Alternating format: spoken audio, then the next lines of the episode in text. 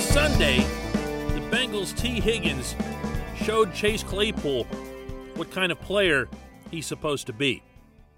On Monday, Chase Claypool advocated for the Steelers to start playing music at their practices so that they can be more fun. Good morning to you. Good Tuesday morning. I'm Dan Kovacevic of DK Pittsburgh Sports. This is Daily Shot of Steelers. It comes your way bright and early every weekday. If you're into hockey and or baseball, I also offer up daily shots of Penguins and Pirates right where you found this.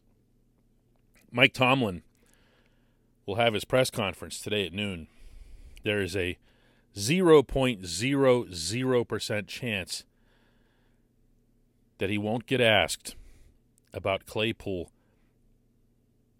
stating out in the open with a straight face to the media yesterday that he'd like to have music played at practices. Yeah, I think. Uh, I mean, this is something I've said since I was in college because we never had it. But uh, I think like maybe some music would help. But uh, we have music in the in the warm ups, and that's always fun. People are dancing, having fun. So I think maybe music would make practice a little more fun and a little more up tempo. Um, that's my one suggestion. But Coach T's been doing this a lot longer than I have. So obligatory disclaimer: if you're new to my Daily Shot podcasts, I'm not the hot take guy. And I'm not the get off my lawn guy. Actually, try really, really hard to avoid either road, even though it is where people tend to gravitate. It's where most audiences will go. They'll they'll find a way to get their hot takery and their get off my lawnery. I understand and appreciate, actually respect, that times change, interests change. With my own kids, who are just a little bit younger than Claypool, I've let them be what they want to be within reason. You know, you offer guidance, you offer support, but you accept that not everything is the way it was when you were young. We used to go outside and play. They look at their phones. They build things virtually that we used to build with our hands. Are they wrong? Are we wrong? I don't know. I'm not nearly uh, schooled up enough on a subject like that to be able to determine it, but I do know that my children seem to appreciate that approach. I also know that there are some things that don't change or shouldn't change. In the case of organized football, can't change. You can't win in football without a significant component of toughness. Now, here again, different ways to define toughness. It can be persistence through injury, it can be uh, mentally bracing yourself for a certain challenge. It doesn't always mean just clubbing the guy across from you. But a lot of the game is that. Still, that hasn't changed. And when you see, hear, and read. Former Steelers coming out and stating in very visible forums, whether it's social media, television, or radio, over the last 48 hours, their disgust with what they've seen of this group, to me, it's lazy irresponsible and disrespectful to just dismiss them as just, you know, old old people. They don't get it. They don't get us. Here's what they do get. They've won. They've won in the sport of football. They had at different points of their own careers, individually and collectively, and I'm talking about Rocky Bleier, who spoke up about this, Ryan Clark, who spoke up about this, Mike Mitchell, who spoke up about this, Chris Hoke, who spoke up about this. I'm sure I'm missing a few. They've seen what it takes. They've experienced what it takes. And I'm going to repeat this for emphasis. The game itself hasn't changed that much. Want proof? Who's the toughest wide receiver you ever saw in a Pittsburgh uniform? Yeah, it's easy, right? Hines Ward. Didn't play all that long ago, did he? Who's another of the toughest Pittsburgh wide receivers you've ever seen? Mm hmm. Right. Happens to be hurt right now, but he's on this team. Juju Smith Schuster. This isn't some antiquated thing. Even catching the football, which, as Lynn Swann and others have shown us over the years, can be the most graceful act in a football game, requires an immense component of toughness. This guy, Claypool, has none of that. Not one shred of it. And he will not be a part of any significant winning that happens with this franchise. This portion of Daily Shot of Steelers is brought to you by Point Park University.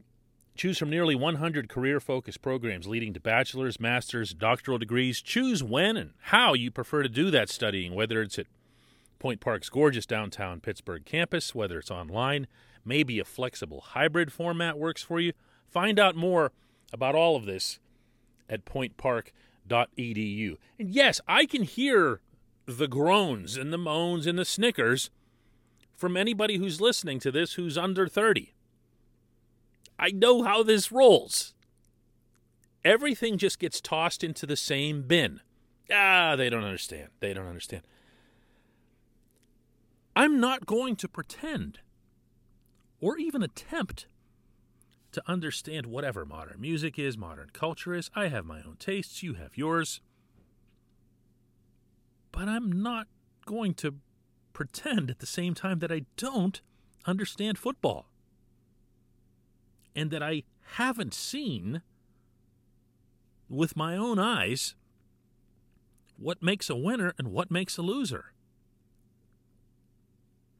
The other day at Paul Brown Stadium, when we saw Higgins from the Bengals going up for that touchdown against James Pierre and coming down with the ball, nice throw by Joe Burrow, but really it was a touchdown catch. It was a catch, first and foremost. Burrow put it into Higgins' vicinity, challenged Higgins to get it. Higgins went up and got it. And while Claypool had a couple of decent plays, one deep catch in the game, he also had chances that were similar to these and would either fall down like on his own or drop a ball that was thrown to him between the one and the one in front of his jersey, presumably because he heard Cincinnati footsteps in the vicinity. This is this isn't a player with really much individual pride and close to zero team pride to leave that stadium as a 41 to 10 loser when you're aware, you're at least aware of the Steelers' history in that place. And the two games that you've played there now are both L's. And you're one of the players that's selected by the team two players, Minkah Fitzpatrick was the other, to speak with the media the day after that. There has to be some awareness, man. There has to be some sense of, you know, this is a pretty tough time for our team, but I need to step up. You don't have to say, hey, I need to play like Higgins did. You don't have to embarrass yourself or whatever, but show some awareness. Show some common freaking sense. I don't compare Claypool to Juju. I never have, and I never will. Juju has his own things, of course. Juju's a, a, a titan when it comes to social media. He's still the boss, even now that he's out. But you'll remember, as I do, Juju in Cincinnati versus Vontaze Burfict. That's how you perform in AFC North Road football. I don't care if it was clean or not. Nothing that Burfict does is clean. He had that coming. Juju's tough. Juju is football aware. Juju is devastated when the Steelers lose. Juju, after a performance like the one Sunday, either for the player or for the team, would have shown up the next day aware hey, the team asked me to be one of the two people to talk. Yesterday, meaning the day before on Sunday, the team had asked the team captains to talk Ben Roethlisberger, Cam Heyward, TJ Watt. He was being tasked with something that was at least a little bit significant. It's the voice of the team, he and Minkah, yesterday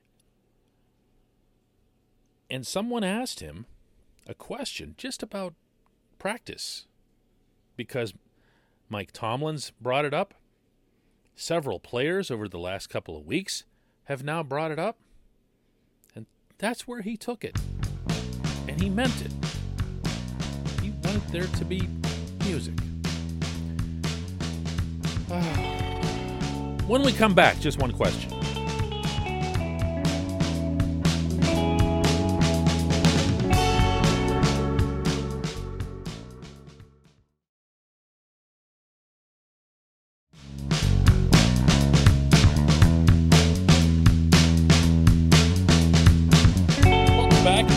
Just one question, and today's comes from Bill the Trent, who asks, Why is it that I never see Mike Tomlin or his merry band of assistant clowns ever really talking to the players on the sideline? Maybe Matt Canada should get his butt down on the field too so that he can hear the boo birds right on top of him. As for Keith Butler, I'm not sure he even knows the day of the week.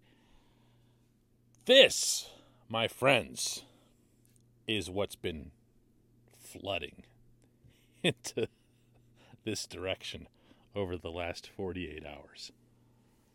And nobody appreciates, even admires more than I do the passion that Pittsburgh football fans have for their team. I am not at all a fan of name calling and so forth. So I'm certainly not going to en- endorse the whole clowns thing or whatever. It, it takes a lot of work and it's a hell of an accomplishment to get to the National Football League, never mind ascending to one of 32 coordinator spots available on planet Earth at the top level. Also, I want to point out here that what you see on TV is, by its very nature, extremely limited compared to what you see in a stadium. There's a reason that our company, DK Pittsburgh Sports, has a six figure budget annually to make sure that we're at every game, that we're in every stadium, that we're at every practice and every press conference, regardless of where those happen to be conducted because we do see things, we do hear things that don't make it to you otherwise. Keith Butler, in reality, gathered all of the defensive players around him at one point in the second half and reamed them out from here to next Sunday. This was not a secret. This was not difficult for us to pick up on. And in fact, it was so visible that TJ Watt was asked a question about it afterward. So this was, you know, not some big secret thing. Why didn't TV get it? I don't know. That's not my problem. I don't work for the TV companies. I get a lot of complaints, especially during the games, about NBC's doing this or CBS is doing that or this color commentator's driving me nuts or these guys love the Cowboys or love the Seahawks or whatever. We have nothing to do with them. We have no control over what they show you.